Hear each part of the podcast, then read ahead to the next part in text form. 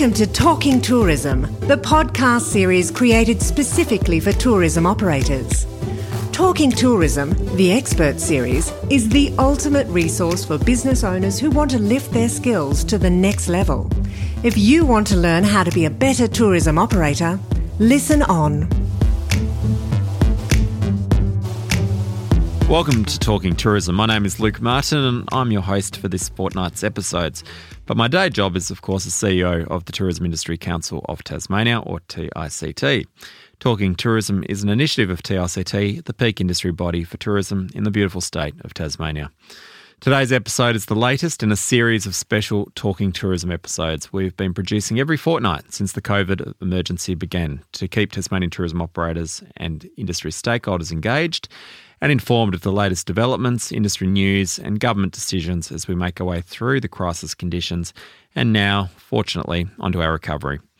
In this context, I do want to thank the Tasmanian Government sponsoring these episodes, along with Caleb Miller from Mac 40 Media for his excellent production. Today's episode, I'm joined by Simon Westaway, who is the Executive Director of the Australian Tourism Industry Council, or ATIC. Uh, Simon, g'day, welcome. Thanks for joining me. Oh, cheers, Luke. Thanks for the opportunity. Uh, a lot of our listeners would wonder what is the Australian Tourism Industry Council, or ATIC? Um, can you just explain what the role is that you've got and what that body is? Yeah, fantastic. So, look, ATIC um, is, is is under ten years old. I mean, ATIC in essence is a federated body of the um, the state and territory TICs. So, um, so each of the state and territory TIC CEOs make up the board of of ATIC. Um, we are a true federation. We have all the states and the two territories counted. And from a federal perspective, which is where ATIC does its focus, uh, it's around policy, advocacy, uh, engagement, giving the TICs or giving the state, our state, um, a member of, of, a state TIC, the ability to have a voice uh, in Canberra and a voice within the uh, federal departments and, a, and a, I guess a, a, national voice, which is not at all trying to detract from what happens at the state level. In fact, what we do is we leverage and in essence um, take forward the, um, the sound arguments and activities that occur at a state level and bring all that together. Um, the other aspect of ATIC, which is a really important one, is that we operate um, three particular assets for our industry and for our, our members, which we've got 10,000 collective members across the country combined, all the TICs uh, memberships together, and that is the Australian Tourism Awards, um, which we deliver on an annual basis. Um, regretfully, we'll have a hiatus due to COVID for, for next year, but the um, the, awards remain a, a, core asset of our offering. Also, that we have the uh, quality tourism framework, you know, a national uh, approach to accreditation, which, as we all appreciate, is critical to um, consistent, um, strong service delivery culture and ability to, to continue to raise the standard of our product and and correlating to raising yields. Uh, and we also operate uh, a star ratings program, Star Ratings Australia, which is uh, which is again aligned back to the uh, national accreditation arrangements. And in essence, it's, it's that sort of tri- triumph that uh, lines up in terms of those three offerings then with the policy and advocacy over the top, which has uh, been a, a, big part of my my role since yeah. coming on in August last year. Yeah, no, it certainly has been. You've, uh, well and truly, uh, the last six months between bushfires and COVID, uh, it's uh, certainly been a, an unexpected uh, demand on time.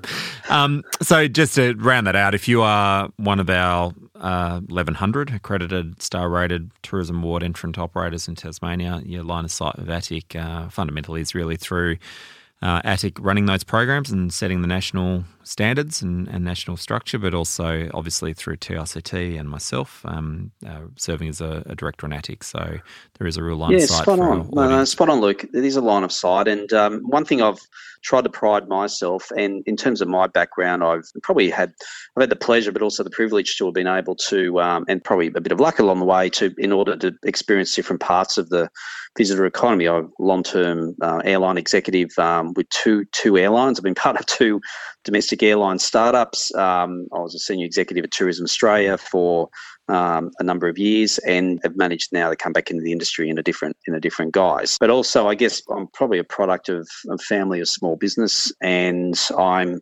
always sort of feeling acutely aware and passionate about how small business people tick, um, how you operate. I, we lived and breathed this, the good years and the bad years as a family growing up on our farm. But uh, nonetheless, it mm. was, it, to me, it taught me a lot about um, what's fantastic about um, operating your own enterprise and moving it forward. And the tourism industry, as I keep saying, is just absolutely holistically made up of um, small, small business. Of the 300,000 or so businesses that are outlined as practicing tourism, according to Tourism Research Australia, around about 285,000 ish hopefully there's still that many of us, um, have uh, five employees or less. So we are very much a, an industry of micro businesses. Yeah. But um, you know, curiously and really interestingly, um, numbers of us obviously partake in international uh, export activity in terms of the international visitors that um, that come and, and, frequent and spend money in our businesses. So uh, it's really we're quite a unique industry in that regard. So you've obviously had the fires, and then obviously COVID, and you've uh, probably been as much as anyone triaging a lot of traumatised, frankly, tourism council executives around the country, and me included, but also operators and industry stakeholders. What's your read of the sentiment nationwide at the moment, um, coming in, you know, what, first week of July? Yeah, wow, it's been a really interesting nine to ten months, hasn't it? Uh, look, in some way, I mean, the fires were horrendous, and obviously they were were, were pocketed, um, large pockets, but nonetheless, we were concentrated more in some states um, than others uh, this time round. And we're obviously a, a, continent which is used to fire. So, probably though, what we never saw with the fires um, that we saw previously, um, and you know, the, these fire storms over December and January killed a lot of people, but not like the Black Saturdays from around a decade prior in Victoria, as well as obviously horrendous fires that have occurred in Tas as well as other parts of Australia over time. Is that it was that global attention in some ways, the fires probably happened at the worst time of year or time for Australia, in that it was the the atypical, you know, drop of all other other things at that that time around the planet, and suddenly Australia was front and center, which basically looked like we were frying. And um, we really did live that social media storm. And you saw people mocking up images of people with gas masks on holding koalas and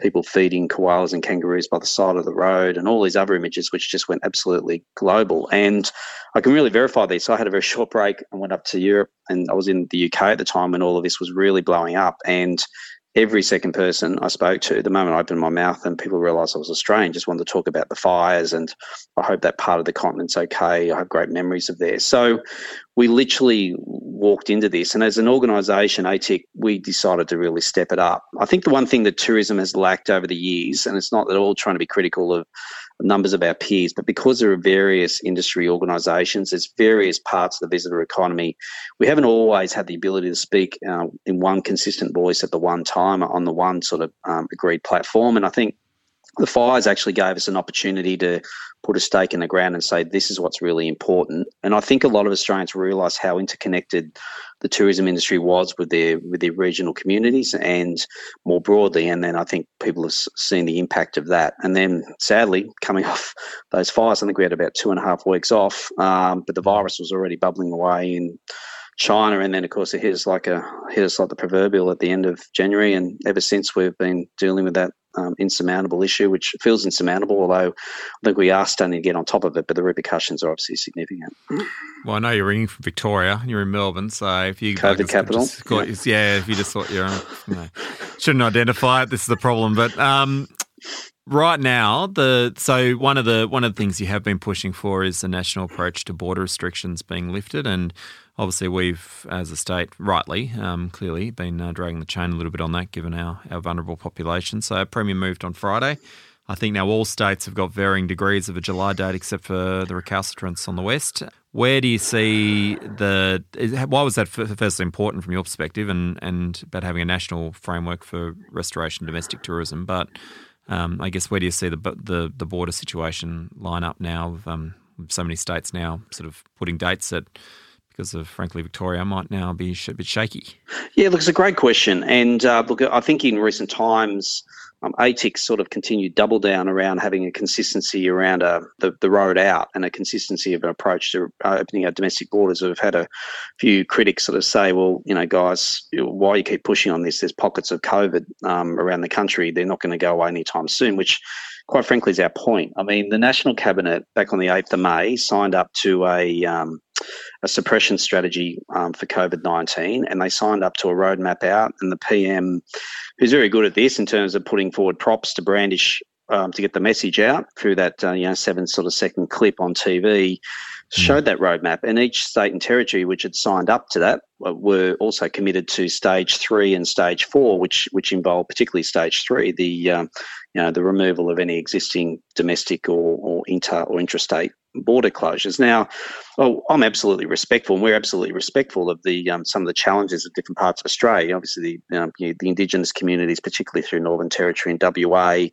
um, I've done a lot of travel through there in a previous life and, and through my own experiences. And you, you clearly we've got some very dislocated and um, very poor communities in different parts of our country, which we probably don't talk enough about. Um, we sadly don't. Um, but the, and we also have areas of Australia which do have you know larger levels of, of the elderly and we obviously are a country which prides itself on, on our pristineness and clean nature and, and good health and, and so forth. So I do respect the fact the states took took the approach that they did, but by signing up to a commitment on the way out uh, and, and agreeing to a suppression strategy, the moment uh, numbers of premiers and governments got back to their own safe quarters, they basically parroted something more like an elimination or an eradication strategy. And we ultimately won Australia. And why it's important is that the domestic tourism is the absolute backbone of our of our industry. Uh, and interstate is a key backbone, a key backbone, but it doesn't make the full spine.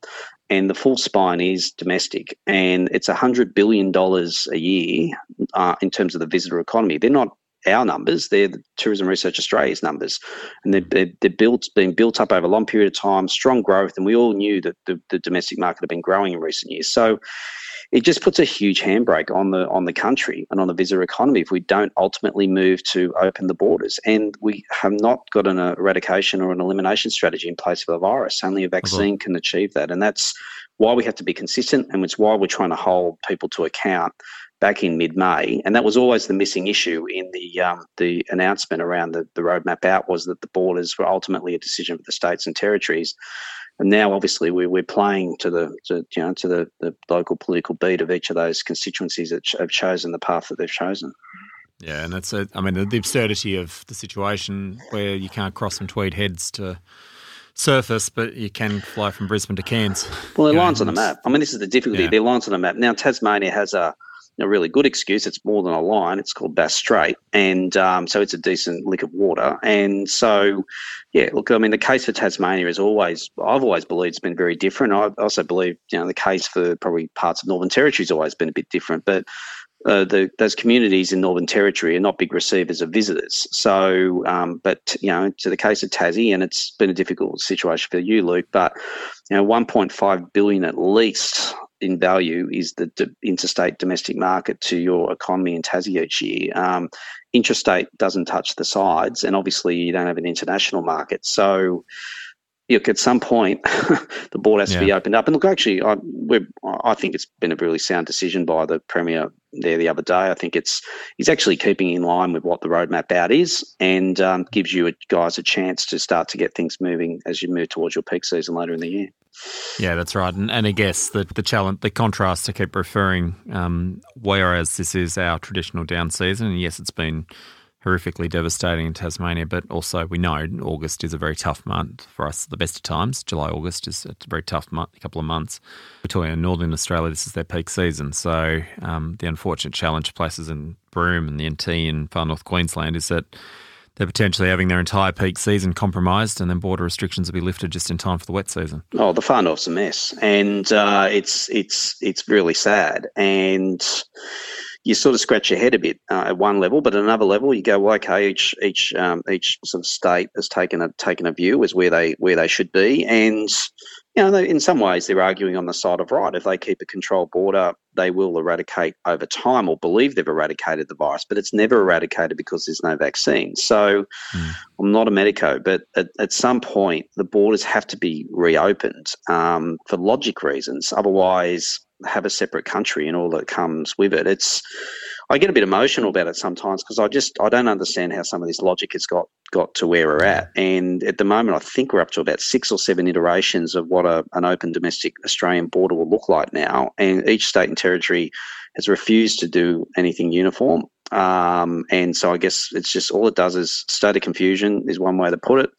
Um, there probably other stronger words, but the, the difficulty is it's it's not making it any easier, is it, for our industry, given the, no, the problems that are there.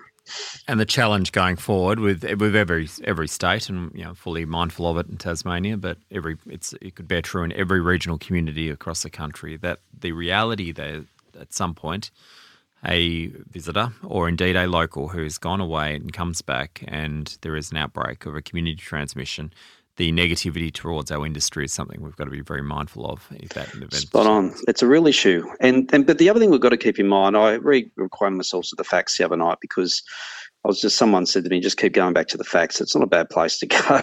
um, is that uh, two thirds? Um, it was around seventy percent, but now it's back to around about two thirds of our cases of COVID cases in Australia since day dot have been through Australians coming home and bringing it back, or visitors that have brought it to our shore. Now, which is your point around that the tourism industry and someone is fingered in this because that's how it's that's how it's um, it's come to us. But it's in over 200 um, countries around the world. And whilst you know people are having heart palpitations about the issues in around 10 suburbs in Melbourne at the moment, um, you know, and they tend to be in the far-flung areas, not in the leafy areas. They've got trees, but they're not quite as leafy as they are in the inner Melbourne suburbs. But inner Melbourne suburbs, um, the place I reside was was COVID was COVID capital Melbourne um, in the early days with people returning from Aspen. Yeah, so right.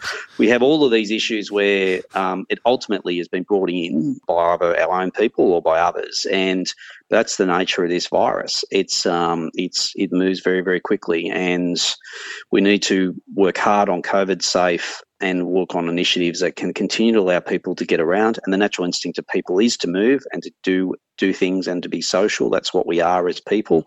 And um, and our industry is the epitome of, of, of, of, that. And we need to not let that dissipate. And I think that's been the hard one. The other hard things through this process has been watching the way politicians and bureaucrats have dictated how businesses should be run or how they can be run or somehow they understand how the business model uh, works by magically coming up with you can have X amount of people on this yeah. period and you can have X Y amount on this period. It's it's a pretty interesting way for people with almost no business experience to be telling business people of how to run their own organisation. Yeah, managing risks across different sectors. The the irony of leaving, not getting to a pub the other night um, because I was twenty cap max, and then the next day going to a gym and seeing people avoiding anything that resembling social distancing going on.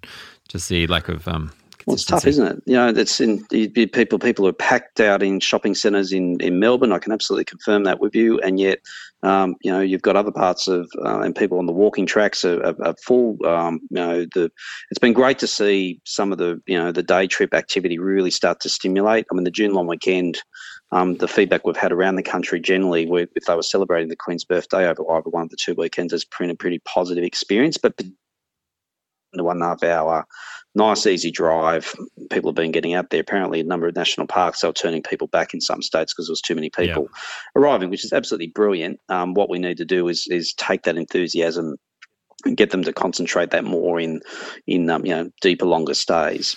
And that's obviously got to be the challenge of our industry, which is why let's get rid of all of this border rubbish so that we can actually get down and people can get back back and sell their destination with some confidence and then work on those other key factors like COVID cleanliness and and um, ensuring that um, you have a sustainable and, a, and, an affordable product for people to consume. So so putting this together, we assuming we get border restrictions lifted and we do get to a place where we can manage risk and, and ongoing. In other words, we can get on get on with business the context of having different states now competing for the pie, um, the war chest uh, of states, you know, around marketing and, and obviously attracting flights. Um, obviously, the how bullish are you around the fact that the market will respond to this, given we are as a country going through potentially our worst economic conditions in 100 years? Yeah, look, I think so. I'm, I'm probably more of the, the, the, the glass, I'm a glass half full person, but on this, I'm more glass half empty. Um, but I do think there's going to be some great pockets of pockets of joy. I think just talk about the happy things first. I think a pocket of joy will be Tasmania. I generally think Tasmania does tick a lot of boxes, and there'll be a lot of Australians will will now reconsider Tassie. Though obviously many have already been, uh, but I think you've got a great opportunity, provided you can get reasonable air and sea access. You've got a great opportunity, obviously, with the spirits um, to really leverage up, in a really smart way. It's the great one, the greatest dispersal um, deliverers in Australian tourism in terms of people driving off and driving off at Devonport and then hitting the road. So it's just hope that that gets goes well. And I believe there's probably some challenges there in terms of how you do that in a really COVID clean way. Because at the end of the day, it's a it's it's a ferry, not a cruise. I get that, but you're you're overnight. yeah. And so um, you know, we wish the um, the operators of Spirit well in getting that back up and running. And Oh, look, I'm a very strong believer in a sustainable Qantas, and uh, I think the industry is too. And I think the industry just wants Qantas to just just just continue to, to achieve for the industry over time. It's been around 100 years for good reasons, and it's got a lot of work to do. Look, I mean, they're talking about 50% of normal domestic capacity. It'd be fantastic if that could increase um, you know, over time. I think it gives us as the destination opportunity to, to try to work with Qantas to um, to get more of that more of that pie. And yeah, you're right. It's going to come down to be a bit of um, guns at ten paces amongst the various STOs around how who gets what additional services or not. But you know, I guess the opportunity to try to leverage your peaks to your best ability and, and make those shoulders work. Everyone's going to have a slightly different strategy around that. And obviously, the, the the big issue also a lot of businesses I know you're you're invested in on our behalf is around the future of JobKeeper.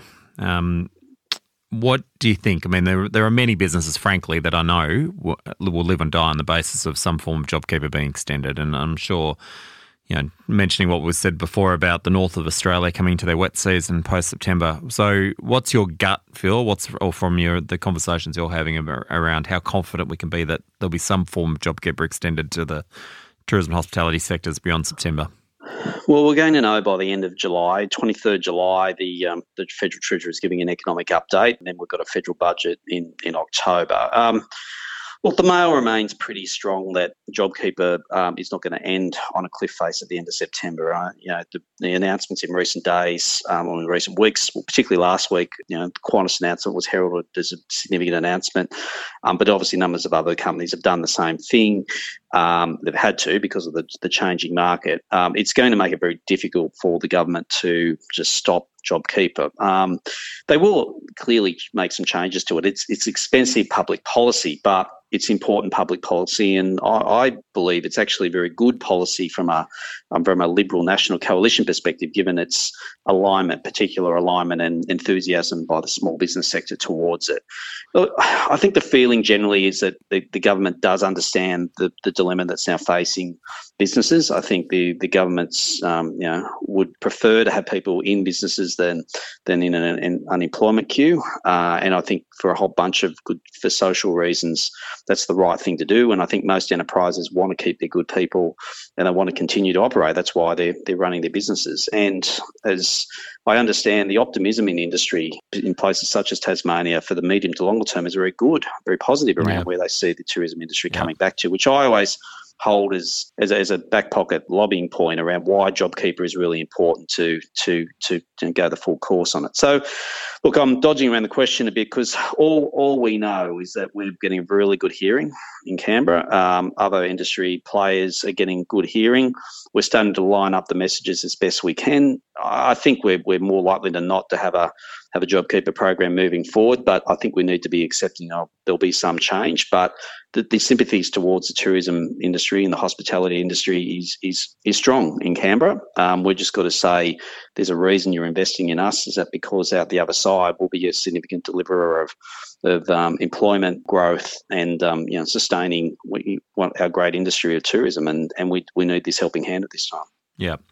Uh, do you think one of the fundamentals is around this sort of ringtailing of what is tourism hospitality? I think that's probably the, the biggest issue I'm concerned about is that in places like Tasmania, which is a very pure visitor economy now, um, you know, so many sectors that hang off the supply chain, retail, creative industries, the arts, um, events, um, through to you know architecture firms and manufacturers and people who make great cheese. The extension of JobKeeper beyond the tourism space. Do you, do you hang out hope that it won't be just a very narrow accommodation operators and tour operators and restaurants? Yeah, I do on this this question because I, I think the simplicity, in some ways, it was too simplistic the way JobKeeper was was set up. In its purest form, the, the JobKeeper is, is is the premises around how a business's revenues um, are going, and has there been a change? change in that. So there's been significant drops, but then um, is there a change change for the better? So we're, the position we're holding is that it's important that you just look at the business businesses themselves and whether they're making cheese or changing tyres through to hosting people in accommodation or providing a, um, a, a, cruise or a you know a, a, fast a fast boat launch. It's it's actually about the, the business itself, not the the industry it's in. Mm. Now, a lot of people are putting labels around the industry sectors that people will, will move forward JobKeeper will move forward with. And it's, I think it's nice that we've been mentioning pretty consistently in dispatches, which mm. is job well done all to to get our case across. But you're right, we've got to be careful. We're not, it's not made too narrow. The, the key messages for us is around it's got to continue and be maintained because industry hasn't had time to recover specifically to businesses. We have a closed international border. The domestic border um, charade is just prolong the pain. Mm. And then on top of on top of that, you know, there are people that are still in those businesses because those businesses want those people for their future, and they just need more time. They need the next high season to come through so they can start to get things back on track. And then I would have thought any businessman or businesswoman worth their keep would want to be, be out of this program because it's ultimately it's it's government being in, inside their business, which I would have thought most most small business people want them to be. After all that, um, I know you mentioned Tassie's very close to your heart. I know you're a regular visitor. Um, let's end on a positive note. What's your what's your favourite part of Tassie, and what are you most looking forward to getting back and seeing when you get down here again? Yeah, well, yeah, I love many parts of Tas. Um, I haven't spent much time on the west coast, sadly, so I, I'd really like to do that. Look, I I've always been really taken by Cradle. Um, I just think it's just just an amazing part of the world, and just even just getting out on the road there, just the the the the, the tundra, if you like, is probably the wrong description of the landscape. It's so different to any other parts of um, Australia. But I'm I, I mean I'm, I'm a big fan of Hobart. I think it's a it's a cracking place. And um, but yeah, look, I like both the north and the north and the south. But I, am I think Cradle Mountains arguably my favourite part of the state and around there. And uh, I just think it's just such a such a compelling, interesting part of the world, which you, when you travel around a bit, you don't see places like that. So that's why I just think it's such an, a really interesting, interesting pool. It's probably why I'm a fan of places like Noosa because it's really quite unique in the Australian context. Mm. Um, and just I think you know in Tassie you're lucky. You're, I mean Freycinet is fantastic. Don't get me wrong, but I just yeah, probably I'd say Cradle. Um, Cradle. So sorry for biasing to the north. But you did cover off just about every region, but um, I'm sure there'll be West Coast operators looking forward to seeing you over at Strahan. If you uh, if you love no, Cradle and uh, Strahan is um, and the Gordon River and Queenstown, that's history. Um, if you yeah. love Cradle, Strahan's just next to, and the West Coast is. Uh, yeah, no, I'm, I'm really keen. I've, I've made a commitment to my kids to get back down to um, the state. Um, obviously, be opened up hopefully by 24 July, but yep. uh, we'll do something in the next year. And I'd really like to get do the West Coast properly. I think All that right. would be that'd be really really exciting. Well, so. thanks, Candor. Um, I know a lot of listeners, particularly the JobKeeper conversation, something that I know a lot of our businesses are literally hanging on because for them it is probably the difference between them seeing this out or uh, or not, and, and it needs to be as you know, frankly stated as that for a lot of businesses I've spoken to. Simon Westaway, Executive Director of the Australian Tourism Industry Council, um, thank you for joining us and uh, thanks for listening to Talking Tourism, this round of podcasts uh, for this week. And if you haven't caught the other episodes we've recorded today with Marnie Craig from Business Events Tasmania and Matt Cocker from the Hobart Airport, I encourage you to do so, along with obviously the dozens of episodes of Talking Tourism we've produced over the last few months. Um, there's something in there for everyone. Thanks for joining us and um, enjoy the rest of your day. You've been listening to Talking Tourism, brought to you by Tourism Industry Council Tasmania. For show notes, other materials, and episodes, head to tict.com.au. Be sure to come back every fortnight for a new instalment of Talking Tourism.